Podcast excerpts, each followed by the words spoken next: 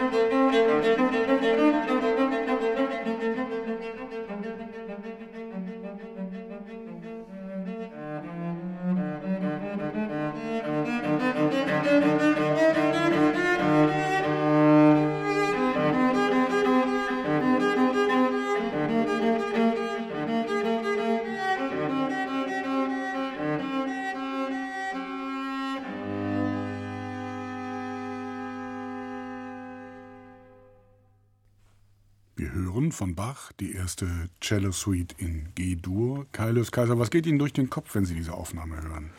Dass mir vor ein paar Wochen Tanja Tetzlaff gesagt hat, die Cellistin, das ist nicht schwer. Also diese hier, ne? da gibt es schwerere, muss ich jetzt immer dran denken. Ich kann es nämlich überhaupt nicht beurteilen, ich bin ähm, kein Cellist. Ich höre, äh, was haben Sie gefragt, was ich gehört habe? Was Ihnen durch den Kopf geht. Was mir durch den Kopf geht, das geht mir durch den Kopf. Und ansonsten geht mir diese Aufnahme äh, durch den Kopf, die ich bisschen, die schön, ganz guter Ton, aber ein bisschen unverbindlich finde. Die Frage, was hier erzählt, was will, was will ich erzählen damit, stellt sich hier für mich gar nicht. Also auf Seiten des Interpreten. Da wird versucht, ein bisschen gesanglich das zu machen, ein bisschen Ton mal zu ziehen, um zu zeigen, ich bin auch wer.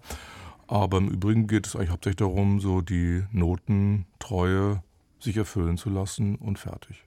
Vielen Dank für diesen ersten Gedanken. Kaius Kaiser, Kritiker und Moderator. Sie kennen ihn aus seiner Sendung Meine Musik, immer am Dienstag im Programm von RBB Kultur. Christine Lemke-Matwei sitzt neben ihm, Autorin, Kritikerin und Leiterin des Feuilletons bei der Zeit in Hamburg. Und Andreas Göbel ist da, Pianist, Kritiker und Redakteur bei RBB Kultur. Ich bin Christian Detig und ich leite diese Runde und zwar der Gestalt, dass ich neun verschiedene Aufnahmen der ersten Cello Suite herausgesucht und in eine Reihenfolge gebracht habe. Diese Aufnahmen werden wir nacheinander hören, natürlich nicht ganz. Für vier Sätze haben wir insgesamt Zeit. Und der Witz besteht nun ganz einfach darin, dass die drei gar nicht wissen, welche Aufnahme wir hören. Wir reden und diskutieren hier ohne jedes Etikett. Es gibt auch keine Vorauswahl oder sonstigen Verabredungen. Den Titel Blindverkostung können Sie also getrost ernst nehmen. Alles andere klärt sich im weiteren Fortgang. Die erste Aufnahme haben wir auch schon gehört. Kaius Kaiser sagt, keine besonderen Vorkommnisse, Frau Lemke-Matwei. Was geht Ihnen durch den Kopf? Na, so ein bisschen weniger noch als keine besonderen Vorkommnisse. Also ich glaube, der Interpret oder die Interpretin versucht sich in einer Art Freiheit, ohne diese Freiheit dann wirklich nutzen zu können oder nutzen zu wollen. Also man fragt sich so ein bisschen Freiheit, wovon und wozu. Ich fand auch den Ton, außer dass er so ein bisschen dicklich äh, daherkam, nicht besonders schön, muss ich sagen. Weiß ja auch nicht, vielleicht liegt es auch so ein bisschen an der Aufnahmetechnik oder dem Aufnahmeort. Klang irgendwie so ein bisschen äh, äh, badewannig, irgendwie so mit, mit so einem komischen Hall drauf. Ähm, kann ich mir nicht, nicht richtig erklären. Ansonsten ähm, irgendwie großes Instrument, so ein fettes Instrument, wenig konturierter Umgang damit, so komische belegte Stellen auch, äh, stilistisch unentschieden ähm, unsauber. Also weder, dass man sagt, irgendwie so de Bach, der Mathematiker, und hier baut hier alles irgendwie auf einem sowieso schon von vornherein irgendwie festgelegten äh, Konstrukt auf, noch irgendwie so Bach, ähm, ich begreife ihn jetzt mal so hyperromantisch und, und äh, ergieße meine Seele in, diese, in diesen Eröffnungssatz. Also so weder noch, insofern höchst äh, unbefriedigend. Also auch nichts. Andreas Göbel, was haben Sie gehört? Ja, ich kann von Christine Lemke-Matwei das Wort versuchen aufnehmen. Es ist wirklich ein Bemühen um einen gediegenen Ton, aber es wird eben nicht eingelöst. Es bleibt bei der Behauptung auch so ein ja, romantisierender äh, Ausdruck äh, diese gewollten Verzögerungen, äh, das geht nicht auf. Das ist so ein äh, Reinrühren von Sahne, aber dann stellt sich heraus, das ist dann doch nur Haarmilch. Wen haben wir denn da gehört? Also da ich mich ja bekannt dafür bin, dass ich mich akribisch auf diese Sendung vorbereite, habe ich, ähm, habe ich zu einer Aufnahme ähm, gegriffen und ich meine vielleicht sie wiedererkannt äh, zu haben. Die ist ähm, relativ neu ähm, von 2019 und es ist eine Cellistin, nämlich Alisa Weilerstein. Was sagen die anderen beiden? Keine Einwände. Ja, vom dicklichen Ton könnte das sein. Wenn es stimmt, dann werden wir jetzt in der seltenen Situation, dass Frau Lemke-Matwei etwas gelöst hat und dann auch noch richtig dank ihrer intensiven Vorbereitung. Zufall, Gratulation ja? 2019, das war die amerikanische Pianistin Alisa Weiler, Cellistin, Entschuldigung, Weilerstein. Das war immerhin zu erkennen, ja, also dass es ein Cello ist. Die doch aber vor Jahren eine wirklich vielversprechende Karriere angefangen hat, oder? Ja, es war so ein Talent, äh, auch eben wegen dieses Tons. Da äh, war erstmal was da, da hätte man was draus machen können, aber sie hat es eigentlich nicht wirklich eingelöst. Also, nee, keine so eine Entwicklung, oder? Also genau. ist auch so jemand, der dann sehr schnell so mit, mit großen anderen Namen in Verbindung gebracht wurde. Bahnbäum hat sich irgendwie so in hm. gewisser Weise auf sie gestürzt, aber das hat wenig äh, Progress erbracht. Das war die erste von insgesamt neun Aufnahmen. Noch ist also nicht viel passiert. Wir hören noch einmal den Prälude. Jetzt ganz anderer Ton.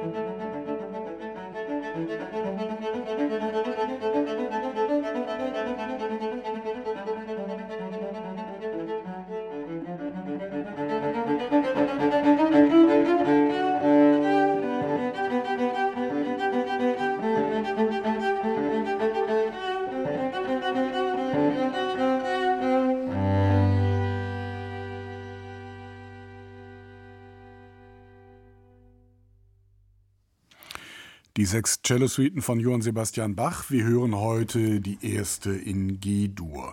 Eine originale Handschrift kennen wir nicht. Es gibt nur verschiedene Abschriften, was bis heute zu Diskussionen in den Fragen Artikulation und Phrasierung führt. Wann genau diese Suiten entstanden sind, wissen wir auch nicht. Stilistische und formale Vergleiche rücken sie allerdings in die Nähe der frühen englischen Suiten, also wohl Weimarer Zeit. In jedem Fall handelt es sich um ein Schwesterwerk zu den sechs Stücken für Violine Solo.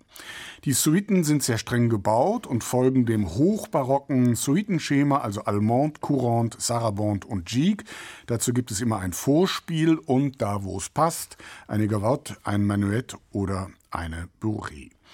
Diese Tänze wurden schon zu Bachs Zeiten nicht mehr getanzt. Wir reden also über eine extreme Stilisierung und wir reden über das Wechselverhältnis von einstimmiger Linie und Polyphonie. In der Literatur wird gerne von einer projizierten Polyphonie gesprochen, also eine bloß gedachte Mehrstimmigkeit. Lange Zeit galten die Suiten als bloße Studienwerke, als Etüden, bis ein gerade mal 13 Jahre alter spanischer Celloschüler die Noten in Barcelona in einer Musikhandlung entdeckte und sich die Stücke zu eigen machte. Der Cellist hieß Pablo Casals und von wegen Etüden. Seitdem gelten diese sechs Suiten als das Hochamt der Celloliteratur. Andreas Göbel, diese projizierte Polyphonie, gibt es die wirklich oder ist das nur ein Glasperlenspiel? Die gibt es tatsächlich, äh, aber natürlich nicht so eins zu eins, sondern äh, es ist immer vieles ja auch mehrdeutig. Also äh, an welcher Stelle ist welche Harmonie mitzudenken, das hat man eben nicht überall. Es äh, hat ja auch äh, immer wieder Versuche gegeben, Stimmen dazu zu komponieren und eine Begleitung äh, zu schreiben. Und dann muss man sicher entscheiden. Und äh, die Abweichungen, die es bei diesen Fassungen gibt, die zeigen eben, äh, es bleibt eben so einiges offen. Und das ist ja eben auch gerade der Reiz dieser Stücke. Dass eben ein einstimmiges Instrument, man muss melodisch denken. Und hier in diesen äh, Cello-Suiten, gerade in der in G-Dur, ist es ja auch jetzt nicht so, dass Bach nur mit unglaublich vielen mehr Stimmen einstimmigen Griffen arbeitet, wie es ja oft bei den Violinwerken äh, der Fall ist. Also es bleibt vieles äh, nicht so ganz eindeutig, äh, wie es ist. Und ähm, dieser Reiz besteht eben auch darin, äh, als Melodieinstrument dann doch das, was man nicht ausblenden kann, darzustellen. Also das, was ich natürlich mithöre, wenn ich eine Melodie höre, höre ich ja gleich wenigstens so eine Grundierung in harmonischer äh, Ausprägung. Und äh, das ist eben auch die Schwierigkeit, inwieweit äh, fasse ich es eher zusammen und lasse es mir harmonisch klarer werden oder inwieweit gebe ich dem melodischen äh, den Vorzug und äh, muss dann aber äh, eben eine gewisse Mehrdeutigkeit in Kauf nehmen. Carlos Kaiser, diese stilisierten Tänze, können Sie das untereinander auseinanderhalten? Allemande, Courante? Ich äh, kann es nur im Tanz entscheiden, sozusagen. Bein entscheidet. Also ich glaube, ich könnte das schon auseinanderhalten. Ich glaube schon, dass man das kann. Das ist nicht die Schwierigkeit. Die Schwierigkeit ist vielleicht, den Tanz auch tatsächlich erkennbar werden zu lassen in der Weise, wie man das mhm. spielt. Und das nicht trotten zu lassen oder eben als trockene Kost mathematisch irgendwie runterzukochen. Das ist das Problem. Aber ich glaube, was für ein Tanz das ist, das sind im Endeffekt, wen interessiert das als Hörer? Ich gucke nicht ins Programmheft. Ich kenne, ich, ich gucke, also ich beurteile solche Werke immer hauptsächlich vom Konzert her. Ich habe das nicht oft im Konzert erlebt, weil ich hauptsächlich Mischa Maisky. Das liegt aber auch daran, dass er der Einzige ist, der es darf, der den, der den Kammermusiksaal ausverkaufen kann. Ähm, damit, aber man taucht natürlich da ein und lässt sich mittragen oder einsaugen und äh, prüft nicht mehr im Programmheft nach, glaube ich, welcher Tanz hier nun gerade getanzt wird. Frau Lenkemann, weil wenn Sie auf Ihre Liste schauen, die Zahl der Frauen, die das eingespielt haben, ist gering. Ich bitte um eine Erklärung. Die ist gering, aber ist das jetzt hier so besonders gering? Also äh, auf all unseren Listen stehen sehr viel mehr ähm, Männer und Herren drauf als, als Frauen und Damen. Ich weiß es gar nicht so. Ich würde mal sagen, bei den, bei den Geigensonaten würde, hält sich das wahrscheinlich eher ein wenig die Waage. Bei den Cellosonaten ist es ein wenig dem Instrument geschuldet und auch der Tatsache, dass, glaube ich, dessen äh, Karriere als Soloinstrument ein bisschen später äh, eingesetzt hat. Also gibt es da so ein retardierendes Moment. Ich, ich bin auch keine Cellistin, ich kann jetzt nur abstrahieren vom Geigespiel. Da hat man es ja mit den Geigensuiten ähm, dann relativ schnell und früh zu tun. Und das ist immer ein ganz besonders tolles Erlebnis, fand ich, ähm, gewesen oder ist es vielleicht bis heute auch noch ähm, so diese, diese, auf dieser Balance zu wandeln zwischen dem Etüdencharakter dieser Stücke, die ja einem wirklich irgendwie dann ganz bestimmte Dinge abverlangen, technisch. Ähm, und auf der anderen Seite so der, ähm, der kosmischen Aussage, so diesem, diesem Übergeordneten, was Sie sagten, die andere Welt, ähm, äh, in die man unweigerlich äh, mit Bach an seiner Seite äh, hineintritt. Und diese, dieser Balance ist unglaublich faszinierend und eigentlich eine, wahrscheinlich für jeden Instrumentalisten, jede Instrumentalistin sowas wie eine Lebensaufgabe. Da ist man einfach nie, nie, nie an irgendeinem Ende angekommen. Damit. Wie war das denn in der Aufnahme gelöst, die wir eben gehört haben? Also sehr viel weniger ähm, bauchig als bei ähm, Weilerstein. In der die erste Aufnahme, die wir gehört haben, sehr viel schneller gespielt, sehr viel eiliger, sehr viel unprätentiöser, geradezu kaltschnäuzig an manchen, manchen, in manchen Momenten. Also so einen super antiromantischen Gestus hat man hier gehört. Man hört auf der anderen Seite sehr viel mehr Rhetorik. Also wenn man über Bach spricht, muss man ja immer eigentlich auch über Klangrede sprechen. Mehr Orgelpunkte auch, mehr Kontrapunktik, mehr Polyph Polyphonie. Also ich erfahre sehr viel mehr über, die, über, über das Machartliche ähm, mhm. äh, des Ganzen. Das ist per se interessant, ob es jetzt so die Erfüllung aller musikalischen Träume war, die wir, der wir eben beigewohnt haben, würde ich trotzdem auch mal bezweifeln. Ich kann mir vorstellen, das ist eine Aufnahme, die hat mal wahnsinnig Aufsehen erregt, weil sie so irgendwie so, so kühl und nüchtern äh, mit, dem, mit dem Notentext umgeht. Die Mehrstimmigkeit, von der Sie eben gesprochen haben, Andreas Kubel, muss ja durch den Interpreten auch erstmal hergestellt werden. Wie war das denn hier? Das war hier deutlicher zu hören, einfach eben auch durch das äh, raschere Tempo. Äh, es war auch äh, gewissermaßen, ja, eben durch das Gestische, äh, Christine Lemke-Madwey hat vom Rhetorischen gesprochen, äh, deutlich ähm, zu hören.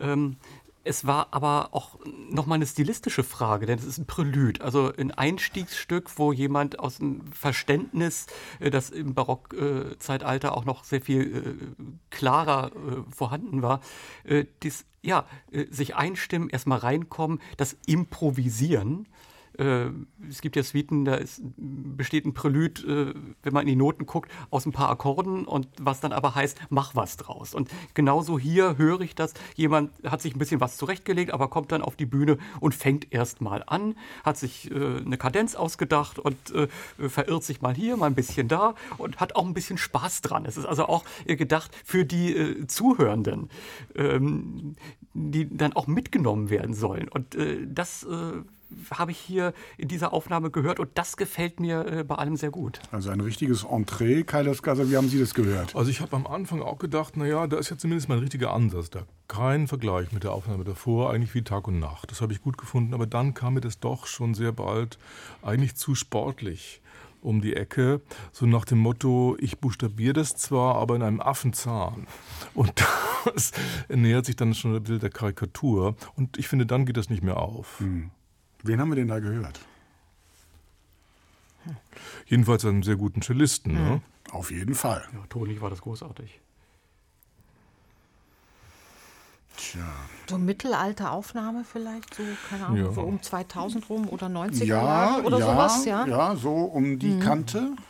Also von der Agilität her ähm, ich, ich, muss jetzt ein bisschen zurückdenken, weil der, den ich im Kopf habe, eben schon eine ganze Weile nicht mehr unter uns weilt und zu früh verstorben ist, aber so wie ich Boris Pagamenschikow äh, erlebt habe, in einer mhm. Art von Zugewandtheit und auch äh, gewissen Spontanität, äh, etwas Undogmatischen, das könnte ich mir hier am ehesten vorstellen. Ja. Ich, ich kenne die Aufnahme von ihm nicht, ich habe ihn auch nicht mehr live erlebt. Er wird wahnsinnig verehrt hat ganz viele Schüler äh, gehabt, aber das kann natürlich sein. Ja, fast zehn Jahre schon tot, Boris mhm. Pogamenschikow. Lange Jahre hier an der Eisler Hochschule ja. unterrichtet, hochgeschätzter Musiker, gerade hier in Berlin, auch hochgeschätzte Persönlichkeit. Und es klang so gar nicht russisch, oder? Nö. Das klang so oft bei ihm nicht. Also wenn man mhm. das dann eben mit äh, Cellisten äh, von da äh, verglichen hat, war es dann schon eine gewisse Leichtigkeit, auch äh, im Ton, der natürlich da ist. Das hat man ja auch hier gehört. Aber eben so dieses äh, manchmal auch zu große Fundament, äh, das hat er eigentlich nie gehabt. Sehr schön. Soweit. Wir hören jetzt noch einmal diesen ersten Satz aus der Gedu Suite. Jetzt ganz anders. Bitte die Staubtücher bereithalten.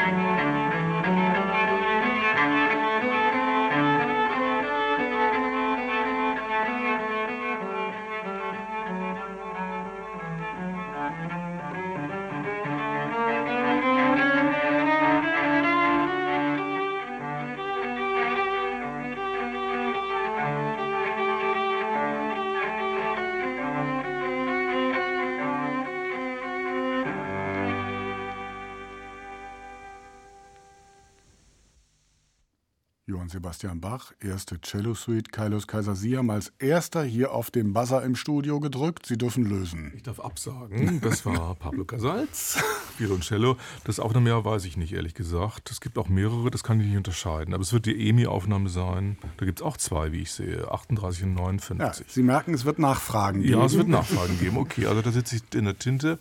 Aber es ist trotzdem Casals und es bleibt auch Casals und das ist auch unverwechselbar und toll. Ähm, warum? Will ich auch gleich lösen. ähm, da ist das gar nichts von projizierter Polyphonie. Die könnte ja nur darin bestehen, dass man in dieser Reihe, die man ja hat, weil man nur ein Instrument hat, man hat nur eine Melodienfolge, einige Töne zum äh, Generalbass runterrechnet und andere in die Melodienlinie hinaufzieht. Das ist aber hier nicht der Fall. Hier ist alles eine Melodie. Es wird alles gesungen von Casals, aber natürlich mit einer sehr herben und unverwechselbaren Stimme. Es ist kein Schöngesang, es ist ein Ausdrucksgesang und das macht die Sache sehr besonders, ganz und gar äh, großartig und ich kann das eigentlich gar nicht hören, ohne hier auch sozusagen ein humanistisches Bekenntnis äh, eigentlich mithören zu wollen. Vielleicht ist es auch projiziert meinerseits. Also hier werden hohe Ideale äh, geschwungen. Frau Lemke war nicht zu romantisch. Nein, ich glaube, das ist dann schon wieder so eine oder wäre eine stilistische Kategorie, die hier schon zu kurz greift und einfach mhm. zu klein ist. Ähm, das ist, wie Kaius Kaiser ganz richtig gesagt hat, so wirklicher Gesang. Das ist so der endlose Bogen. Man hört ja auch irgendwie überhaupt keinen, keinen Bogenwechsel. Es wird auch nicht als Mittel eingesetzt, als ähm, interpretatorisches Mittel. Ähm, und dieser Gesang hat wirklich, finde ich, wie hat etwas belkantistisches belkantistisches im richtigen Sinne des Begriffes und des Wortes, nämlich nicht Schöngesang, um schön zu singen, sondern äh, um wahr zu singen, ja, um ähm, im Sinne einer, einer Wahrhaftigkeit. Und das geht dann bis hinein in so Messer, Messer die Voce-Teile, ja, wo, es da, wo der Bogen dann ganz, ganz leicht wird und hat aber auch was sehr Theatralisches, was Dramatisches, mhm. ohne sich auf die, die Höhepunkte, die man die ganze Zeit schon mithört oder ahnt oder vorausahnt, ohne sich auf die dann draufzusetzen. Und das ist, glaube ich, wirklich hohe, hohe Kunst und äh, große, große Souveränität. Ja, aber es ist doch auch knarzig, oder? Ja, das ist ja toll. Also diese Orgelpunkte, diese äh, auf der tiefen Seite unten, das ist ja, ist ja irgendwie geradezu erotisch toll. Also mehr Knarz, bitte. Andreas Göbel.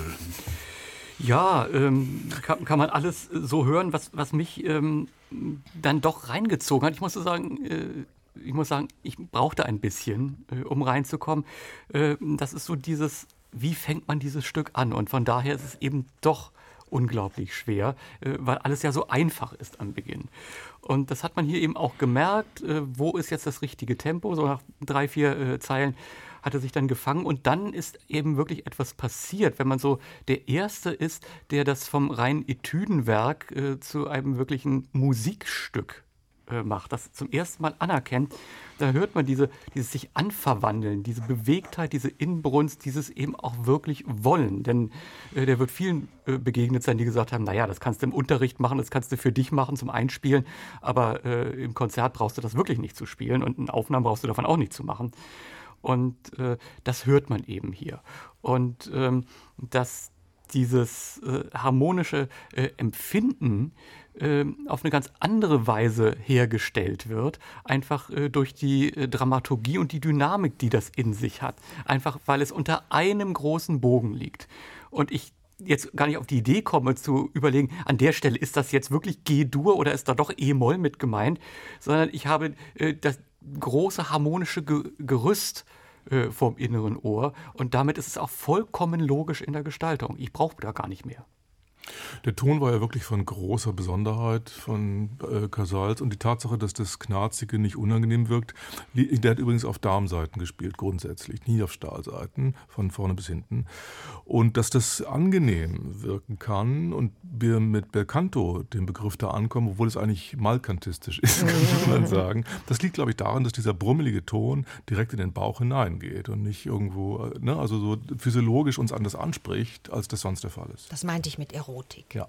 Ich habe es schon verstanden. Das ist gut so.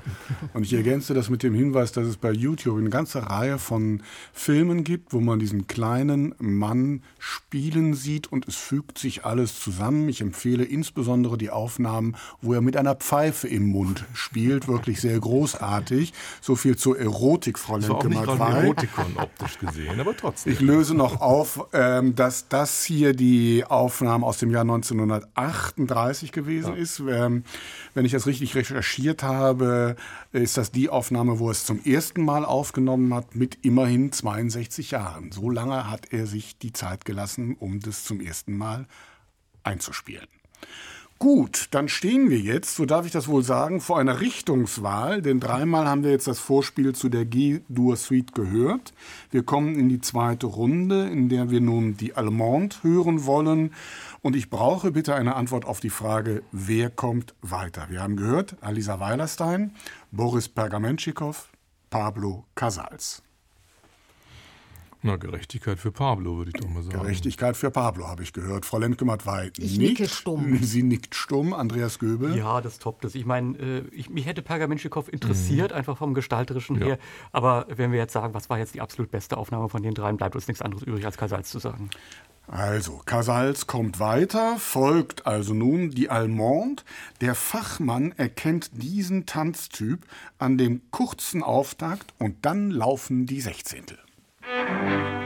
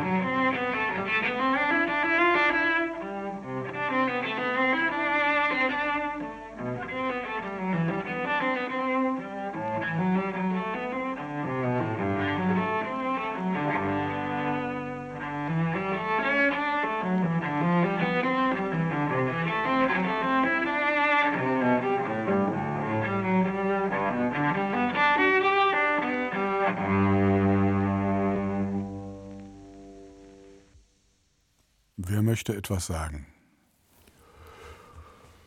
Ja, das ist unsere Kaisalsaufnahme, unverkennbar. Und ich finde es toll, deswegen sage ich das gerne.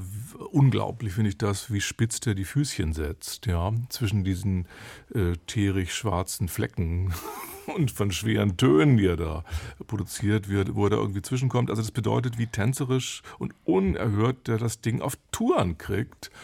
Und dann auch immer diese Hupen darunter, wo man eigentlich lachen müsste, weil das Derbe-Effekte sind, aber man lacht nicht. Oder höchstens vor Bewunderung, weil das doch irgendwie alles zueinander passt. Haben Sie das jetzt hier auch wieder alles auf einer Linie gehört? Nein, habe ich nicht. Und das ist auch richtig, weil da vorher war es ein Präludium.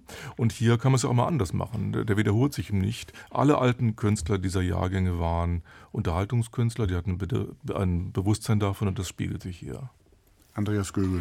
Ja, man hört eben auch doch den Tanz äh, in diesem Stück, auch wenn es noch so stilisiert ist. Denn Tanz bedeutet ja auch Verhältnis von leicht und schwer. Und äh, hier ist es auch das Verhältnis, äh, da sind wir wieder bei der Frage nach der Harmonisierung.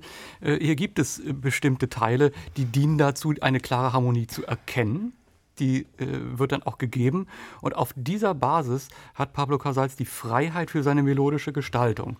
Und auch die ist hier noch auf eine ganz andere Weise differenziert. Wir haben tatsächlich dieses Legatissimo, aber manchmal ist es dann auch ein paar Gramm leichter.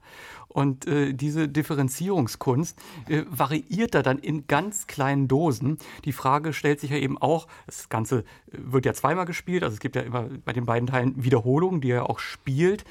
Ähm, man könnte aus der historisch informierten Aufführungspraxis sagen, ja, man könnte noch viel mehr variieren, die Figuren aufbrechen, mit Verzierung arbeiten. Das war in der Zeit ja überhaupt gar nicht äh, äh, Thema und äh, bekannt oder was auch immer. Äh, aber hier spielt er trotzdem nicht zweimal das äh, Gleiche, sondern ähm, er äh, setzt die Abweichung so, dass man sie eigentlich gar nicht merkt, nur dahingehend, dass man äh, nicht auf die Idee kommt, na jetzt kommt es halt nochmal. Und das ist große Kunst. Und als Abweichung auch immer leichte Tempowechsel? Ja, äh, genauso in diesem äh, Millimeterbereich. Mhm. Äh, äh, das kann man eigentlich gar nicht mehr richtig einzeichnen, sondern das ist eben etwas, was unter Agorik und Musikalität läuft, was man dann eigentlich einfach macht. Frau Lemke-Matwei, was haben Sie gehört? Mir ist so von äh, ähm, Kai Lös Kaiser das, äh, der Begriff des Unterhaltungskünstlers so im, im Ohr geblieben. Äh, und er sagte ja, viele Musikerinnen und Musiker der Generation seien das gewesen. Und was heißt das denn eigentlich? Das heißt, dass die in gewisser Weise darauf angewiesen waren, ähm, ja, zu unterhalten oder zu kommunizieren und verstanden zu werden äh, und äh, zu sprechen mit den Publikum, mit den Zuhörerinnen und Zuhörern. Und das ist vielleicht ein Unterschied ähm, zu, zu, vielen heutigen ähm, Interpreten, weil die oftmals eher weniger mit dem Kommunizieren nach außen beschäftigt sind, als mit dem Kommunizieren nach innen und mit dem Ringen mit dem Werk. Und das macht es so. Ähm, oftmals äh, schließt es ab, ja, und spricht eben nicht. Und Unterhaltungskünstler heißt zum Zweiten auch, es waren einfach wahnsinnige Persönlichkeiten. Die waren nicht getrieben von der, von dem Bemühen darum, irgendetwas richtig zu machen, sondern die sind äh, gewissermaßen sich selbst gefolgt und haben es, äh, ja, so Andreas Göbel hat es gerade auch so auf seine, mit seinen Worten ausgeführt, sie waren, äh, sie haben es dann automatisch richtig gemacht. Und das ist, glaube ich, das, was man in dieser Kasalsaufnahme hört. Weil die innere Haltung stimmt. Weil die innere Haltung stimmt und der, das, das Selbstvertrauen in so einem, in einem guten Sinne, nicht zu sagen, hey, ich, äh, ich sitze hier breitbeinig mit meinem Cello und ich kann es eh, sondern ähm, ja, es kommt so von innen und ist weil es von innen kommt, hat es eine große Überzeugungskraft. Und vielleicht noch ein Wort zu diesem knarzigen Ton, weil ich finde, das war hier noch sehr viel auffälliger als im, ähm, im ersten Satz. Ähm, das Knarzige ist ja, speist sich ja in erster Linie aus, aus der so einer reliefartigen Oberfläche, einer, einer Klangoberfläche, in der sich so das Licht bricht. Also und das, wenn sich das Licht bricht, wird auch Schatten äh, projiziert. Und das ist, glaube ich, so das, was man, was man hier hört und was es so interessant macht, weil es natürlich nie monochrom, ähm, ähm, eintönig oder einhellig ist. Wollen wir mal hören, ob dagegen jemand bestehen kann.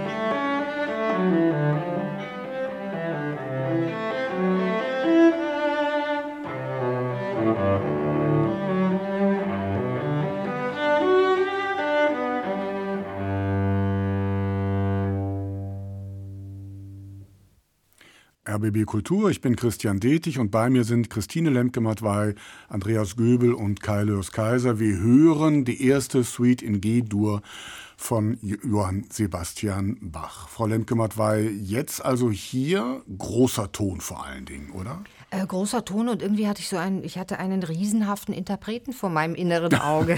Als ob es auch ein groß gewachsener äh, Mensch ist, der da möglicherweise an einem besonders großen Cello sitzt.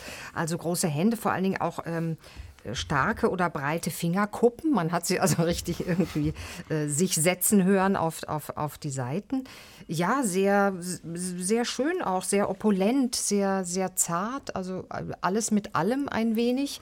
Bin mir so im Vergleich mit Casals äh, trotzdem nicht ganz sicher. Ist eine, im Vergleich mit Casals neuere Aufnahme, also ähm, diskografisch schon ähm, etwas noch weiter weg von diesem wiederentdeckten Fund. Also Casals als derjenige, der ja die Cello-Suiten wieder salonfähig gemacht hat. Ähm, man ist also schon in die Interpretationsgeschichte ein bisschen stärker eingestiegen. Äh, gef gefällt mir auch gut. Hat nicht ganz so diesen, diese, diesen, diese Griffigkeit in, im Ton, dieses, dieses per se erotisch Interessante. Aber ähm, mhm souverän. Ich kann vielleicht anknüpfen daran, mhm. der Ton trägt Schleppe für mich sozusagen. Mhm. Das würde bedeuten, dass der höfische Kontext, der hier imaginiert wird, eigentlich für deutsche Höfe ein bisschen zu groß ist. Ja.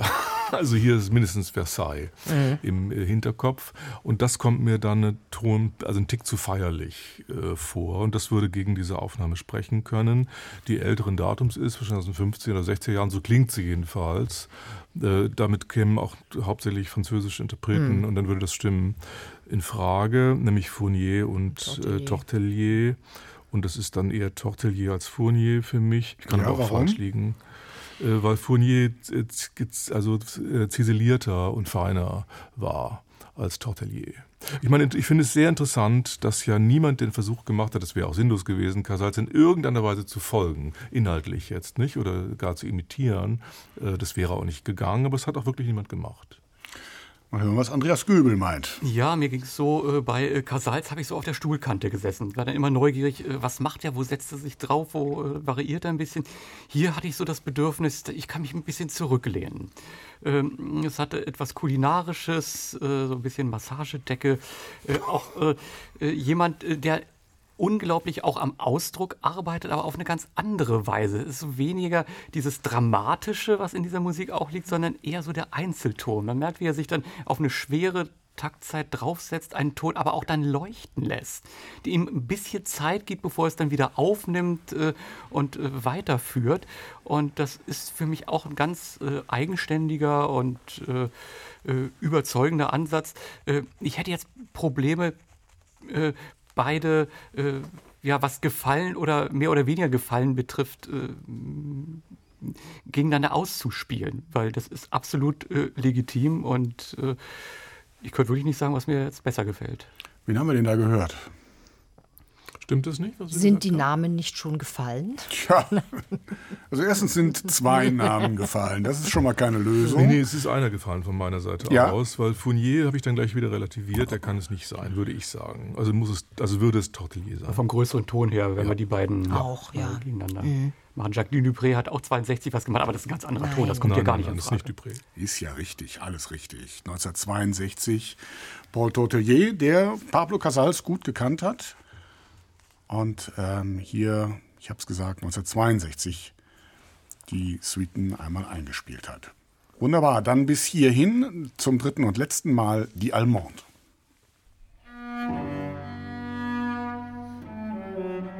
Musik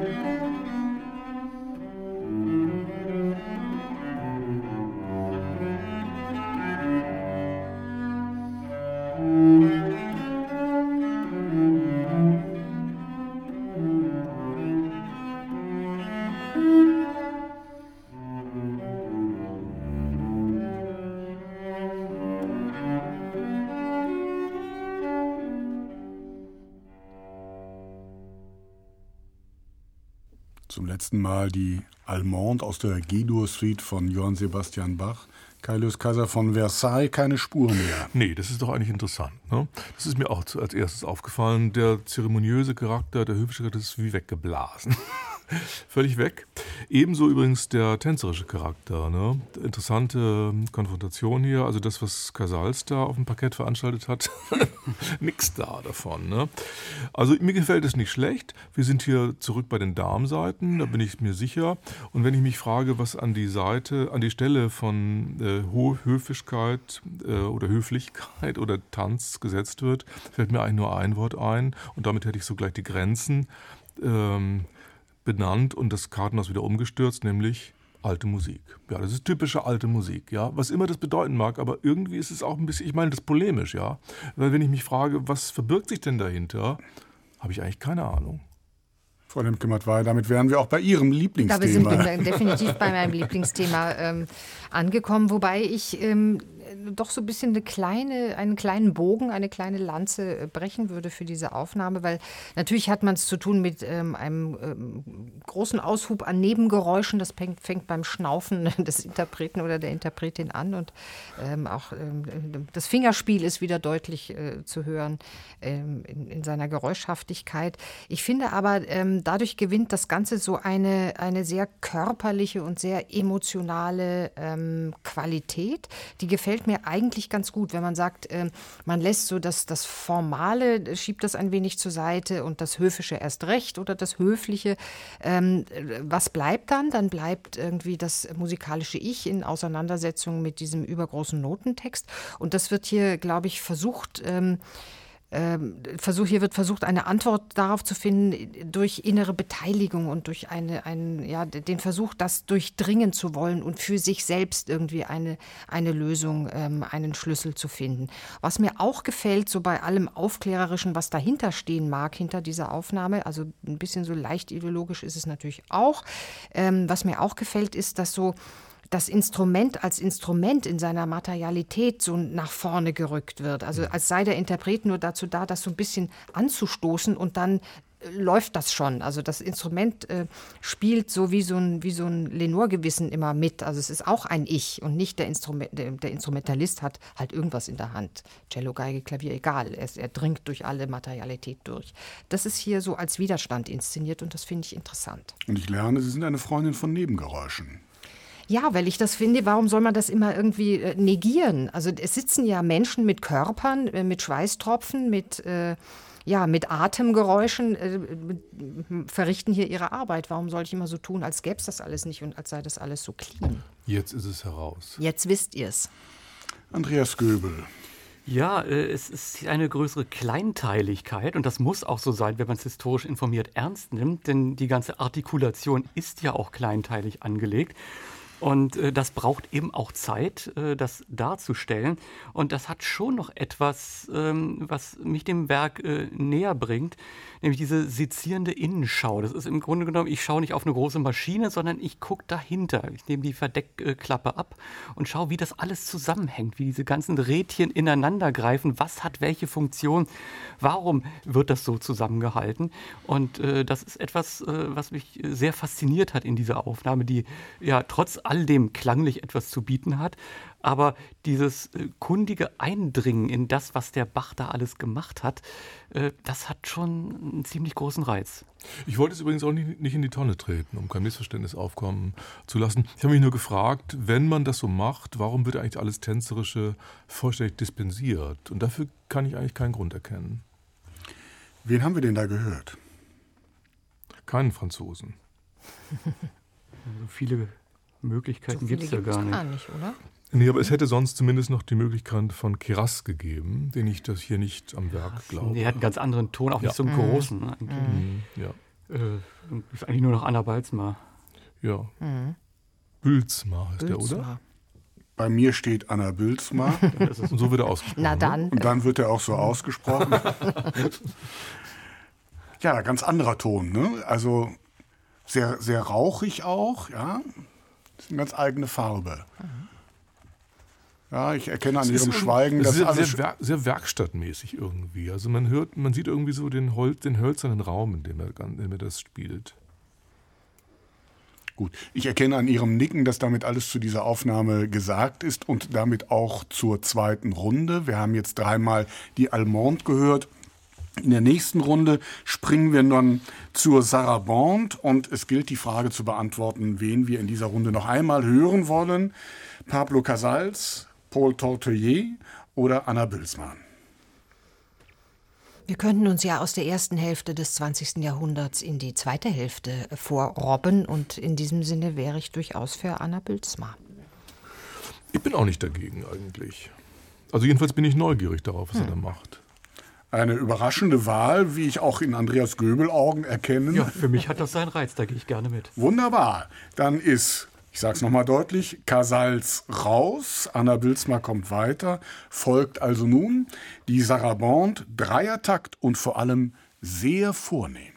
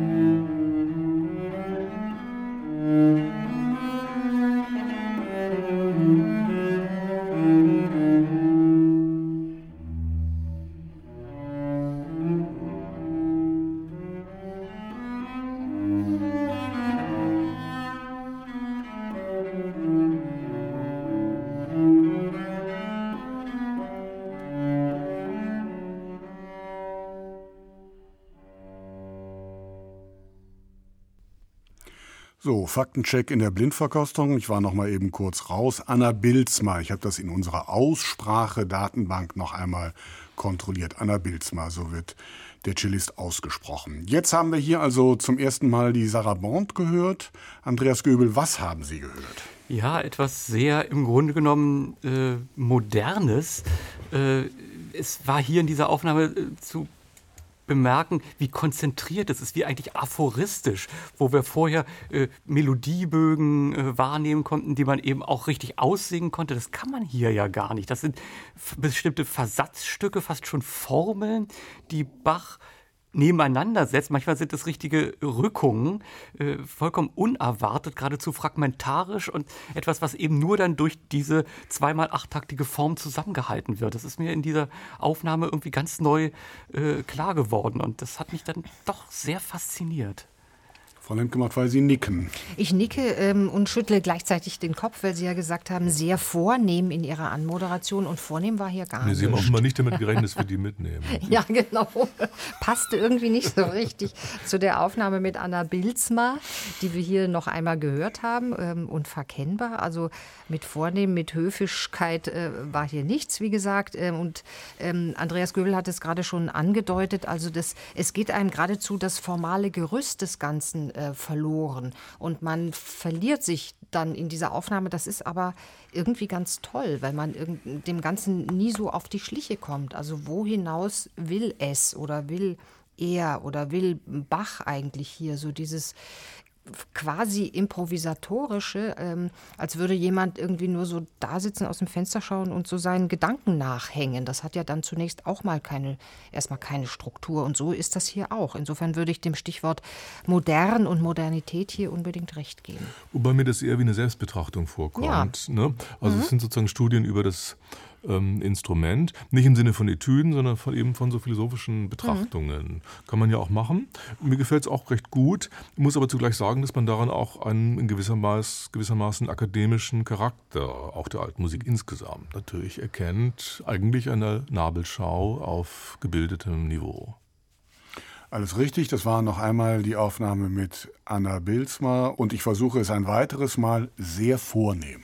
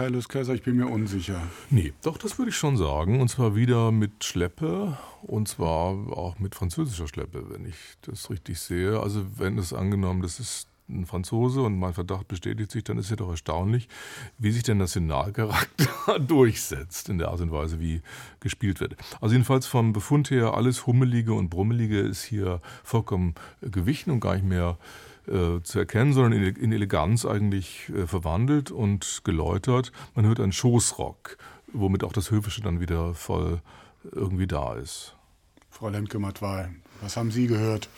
Mehr Struktur auf jeden mhm. Fall. Ähm, ich finde, mir hat das sehr gefallen, muss ich sagen, diese Aufnahme, weil es eben ähm, tänzerischer ist. Vielleicht ist es nicht so der, der Tanz auf der ganz großen Bühne, es ist mehr so der Tanz, ich, ich übe mal, sollte ich die große Bühne dann demnächst betreten. Also es hat auch so was Selbstvergessenes ähm, nach nach sich selbst nach innen schauen, hat es auch wiederum, vielleicht ist das auch in dem Satz ähm, ähm, aufgehoben. Aber was mir so gefallen hat, ist, dass es unglaublich schön phrasiert ist. Mhm. Und mir hat mhm. gefallen die, die Räumlichkeit, mit der gespielt wird. Also du hast Vordergründe, du hast Hintergründe, du hast Dinge, die ganz deutlich sind, du hast Dinge, die so ein bisschen im Halbdämmer so weiter weg äh, gehalten werden. Und das ist unglaublich äh, schön und elegant und virtuos in Szene gesetzt. Ist auch sehr räumlich aufgenommen. Übrigens, ja, ne? das stimmt. Ja. Das kommt dazu. Phrasierung, Herr Göbel. Das Stichwort ist gefallen. Ja, ähm, der, äh, aber die, dieser Variantenreichtum, der macht es eben aus. Das Akademische ist draus. Äh, es ist natürlich auch historisch informiert, aber es nimmt eher die Freiheiten, die einem hier die historisch informierte Aufführungspraxis äh, gibt. Nämlich, ich darf variieren, ich darf verändern. Das findet auch statt in den Wiederholungen, sogar in ziemlichem Maße. Und das bedeutet, man kann andere Zusammenhänge herstellen. Und äh, das nimmt sich dieser Interpret. Und äh, das Überraschende ist hier eigentlich, man denkt, okay, bei der Wiederholung, da wird es noch ein bisschen äh, mehr verziert, da äh, sind ein paar mehr Schlenker drin. Und am Ende macht er genau das Gegenteil. Er dünnt es aus, er nimmt es auch dann vom Ton her zurück und lässt es gewissermaßen verklingen. Und das alles auf der Basis dieses Notentextes. Ich muss sagen, das ist schon ziemlich raffiniert. Wen haben wir denn da gehört? Also ich ja. war davon ausgegangen, dass es ähm, Keras ist, Jean-Guyen ähm, Keras, was, was übrigens jedenfalls zu der sehr konzilianten und freundlichen Person passen würde. Denn das verströmt diese Aufnahme für mich auch, die, die der Mann ist. Ja, was sagen die anderen? Würde ich mitgehen. Es ist jemand, der wirklich sich gut informiert, der eben auch die Nähe zur alten Musik hat, aber überhaupt nicht dogmatisch mhm. und äh, mhm. vom ja. Ton her ist es das. Mhm. Der Mann ist in der neuen Musik zu Hause genauso wie in der alten. Das war der kanadische Cellist Jean-Guyen Keras. Mit dem Freiburger Barockorchester arbeitet er viel zusammen, hat er früher aber auch mit dem Ensemble Contemporain viel gespielt. Schöne Aufnahme. Schöne, schöne Aufnahme. Mhm. Wunderbar. Ja. Folgt also nun die siebte Aufnahme in unserer Blindverkostung. Noch einmal die Sarabande und ich versuche es noch einmal sehr vornehm.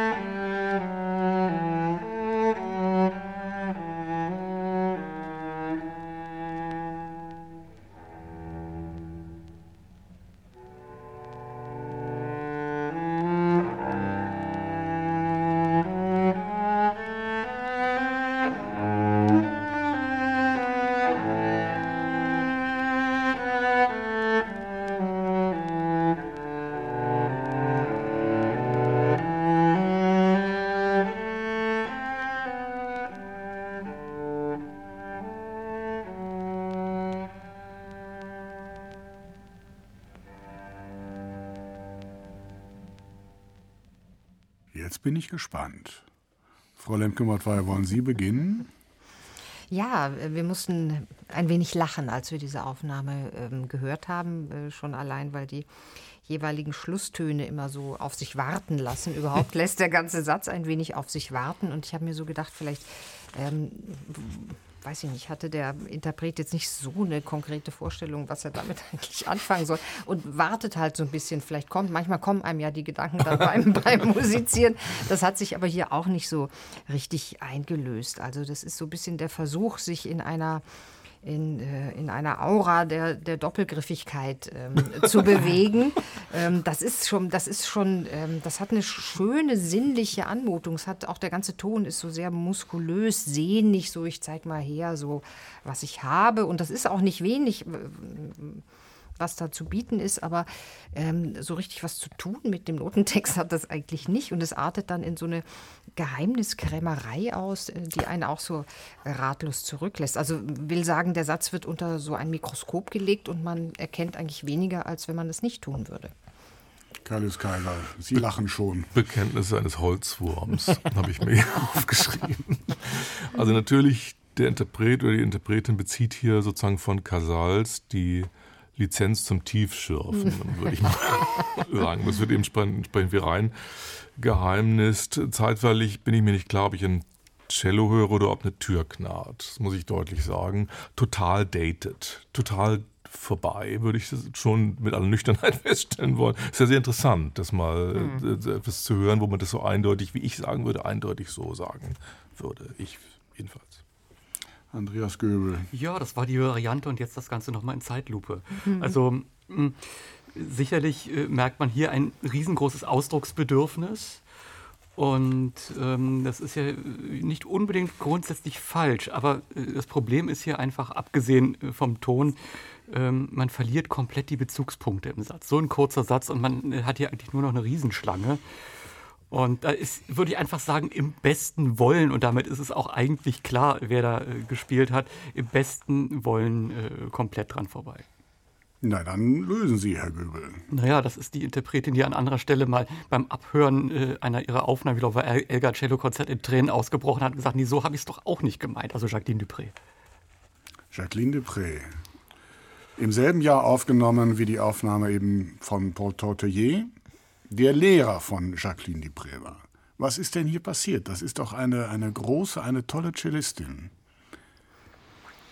Ja, da gibt es aber eben auch stilistische Unterschiede halt zu beachten und das tut sie nicht. Und es ist natürlich ein Verständnis von, ja, wie soll ich sagen, eines, ähm, eines in die Höhe getriebenen und gezüchteten Individualismus. Ähm, den man heute, glaube ich, sehr schwer ertragen kann. Also gerade in Kombination mit Bach, glaube ich, kann man mhm. das heute mhm. nicht mehr gut ähm, aushalten.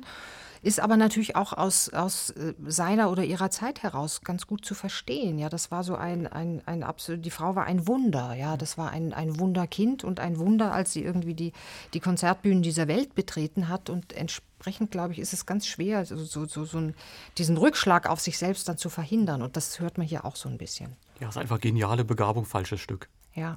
Mhm. Dann ziehen wir hier einen Strich, auch unter die dritte Runde. Wir haben jetzt dreimal die Sarabande gehört und wir kommen zum letzten Stück zur Gigue. Eine Aufnahme dürfen Sie bestimmen, sprich, welche von den drei eben gehörten wollen wir noch einmal hören. Jean-Guyen Keras haben wir gehört, Jacqueline Dupré oder Anna Pilzmann. Also so wie Jean-Guyen Keras äh, ja, hier fasziniert und auch überrascht hat, mhm. würde ich für ihn stimmen. Ja. Wir haben schöne Entdeckung gemacht heute auch schon, muss ich sagen. Ich und, wäre auch für Keras. Und der Spaß ist noch nicht vorbei. Frau Lemke-Matt war auch Keras? Ich wäre auch für Keras, ähm, allein weil Sie den Vornamen so schön aussprechen. Danke für dieses Kompliment. Mir wird ganz warm. Folgt also nun die Gigue. Der Tanz kommt ursprünglich von den britischen Inseln, leicht zu erkennen.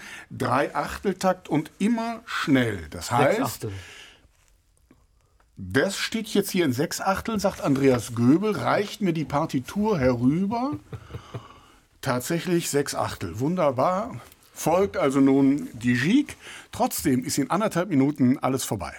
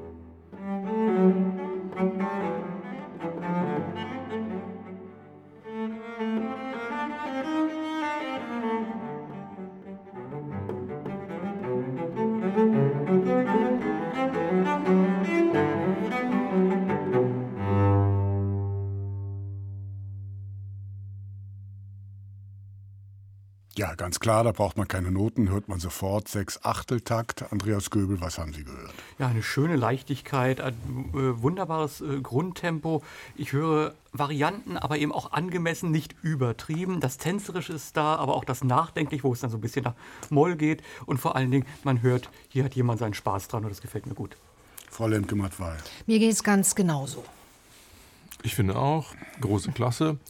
Äh, hat einen, so einen leichten Eleganzüberschuss vielleicht, aber eben diese Agilität hat hier eine ungemein große Zugewandtheit und äh, an, es ist wahnsinnig angenehm, finde ich. Und das äh, honoriere ich. Und so ein kurzer Satz ist ja brutal, wenn man ja. da irgendwie die falsche Ausfahrt nimmt gleich am mhm. Anfang. Dann, kann man dann, das das kann man, dann kommt man nicht mehr zurück. Frau Lemke-Mattwey, wollen Sie den Namen des Cellisten auch einmal aussprechen? Ja, Keras heißt er mit Nachnamen. Wunderbar. Wie heißt er nochmal mit Vornamen? Das war also die Keras-Aufnahme, die wir weitergenommen haben. Wir hören noch einmal die Ski.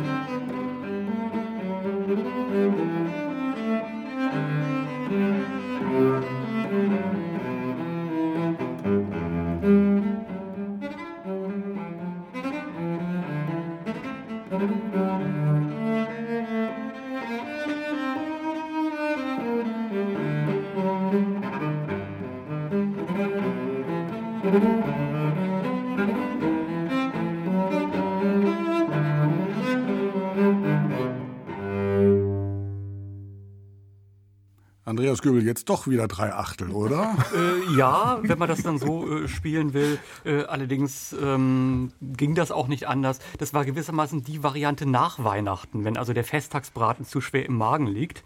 Und äh, am Ende hat man eher so das Schunkeln im Bierzelt auf dem Oktoberfest äh, gehört.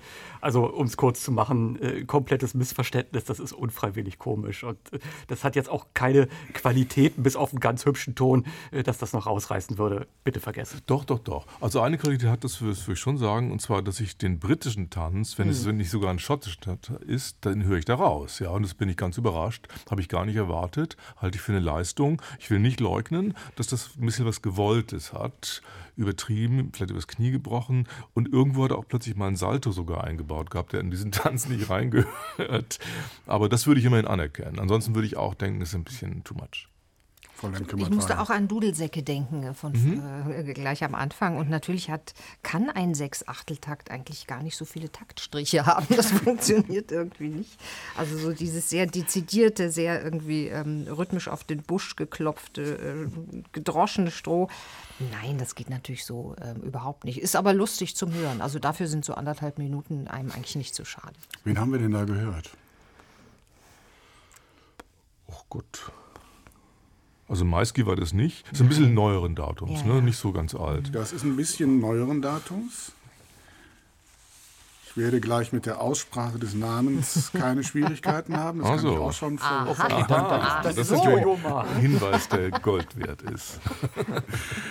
Und Andreas Göbel ergreift sogleich diesen Strohhalm. Das war Jojo Ma. Missverständnis habe ich eben gehört. Kann der das denn nicht spielen? Was ist da passiert? Er hatte so den Verdacht, dass er jetzt mal interpretieren müsste, glaube ich, oder? Der hat es übrigens zweimal eingespielt. Ist es ja. die jüngere oder die ältere? Die jüngere Aufnahme. Die jüngere, 2017. 2017. Mhm. Ja, Bach musste auch mal sein, der macht ja wirklich sehr viel. Mhm. Ja. Der ist sehr gebildet, der Mann, selbstverständlich. Mhm. Jojo Mann hat sich vielleicht belehren lassen über diesen, diese schottische Herkunft da und hat das versucht abzubilden. Dann war es ein Kompetenzüberschuss. Ja. Wer fehlt denn jetzt noch? Ähm, Rostropowitsch, wenn man so will. Mhm. Heinrich Schiff. Och, nö. nö, der eigentlich nicht. Aha. Ich meine, Pierre Fournier wäre ja mal interessant. Truls Mörk. Ja. Na, da wollen wir mal hören, wen ich zum Schluss herausgesucht habe.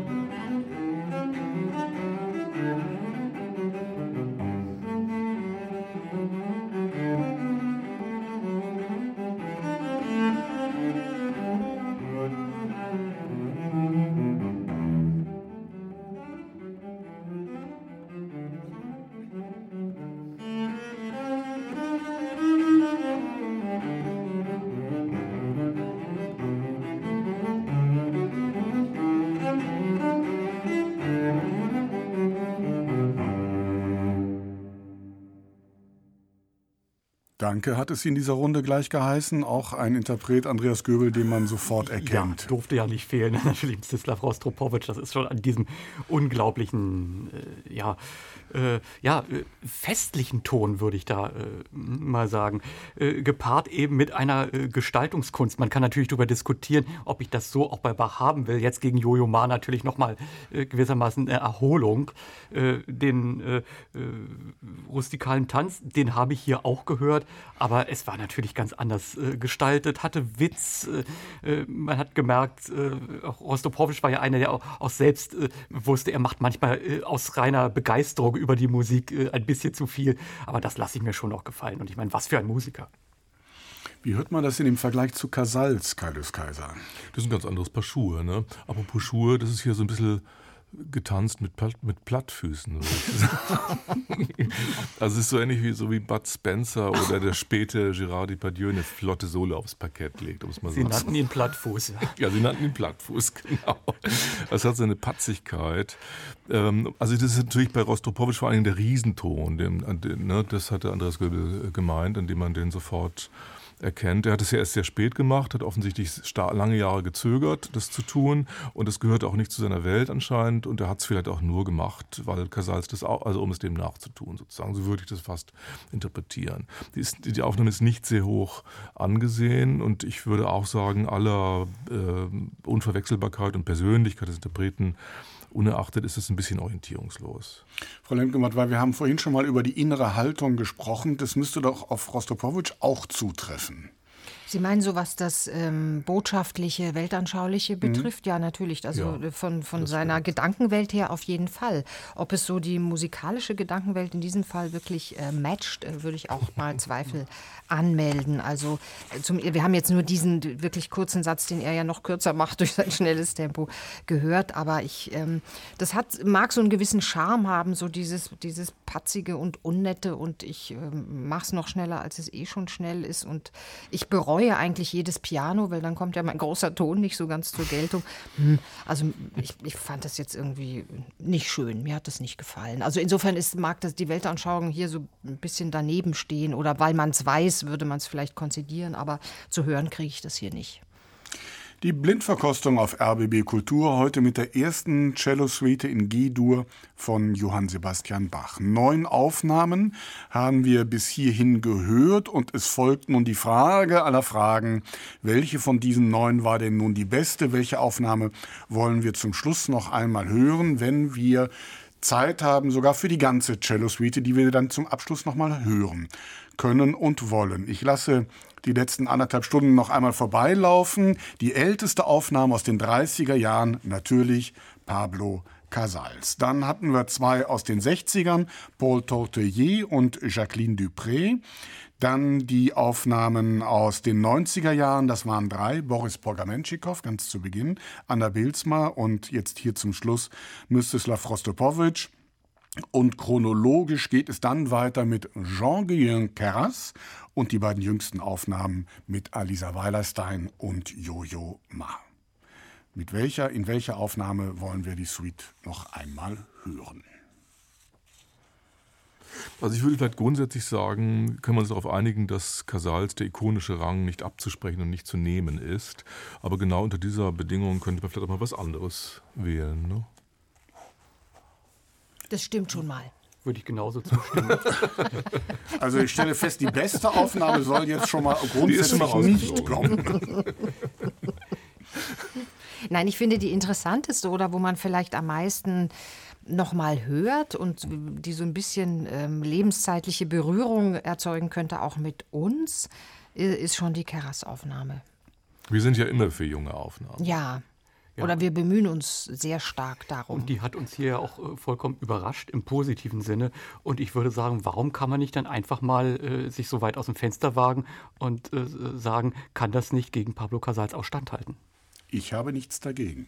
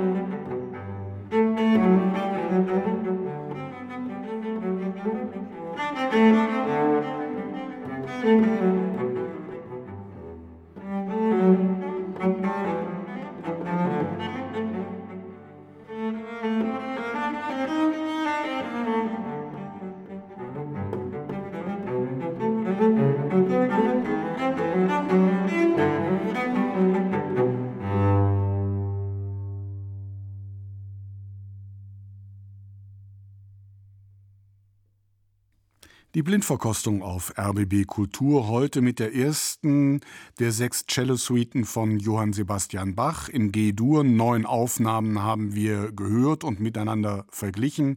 Die Wahl ist dann schließlich nach Casals auf diese Aufnahme gefallen. Wir haben die Suite gehört mit Jean-Guyen Keras. Entschieden haben sich Kaius Kaiser, Christine Lemke-Matwei und Andreas Göbel. Ich bin Christian Detig. Ich habe schon jetzt die nächste Ausgabe natürlich im Kopf und die läuft wie immer am ersten Freitag im Monat um 20 Uhr auf RBB Kultur. Oder aber zum selber hören mit Pausentasten finden Sie das alles in der ARD Audiothek und überall da, wo es Podcasts gibt. Egal, wo Sie uns zuhören, ich freue mich auf das nächste Mal. Bis dahin eine schöne Zeit.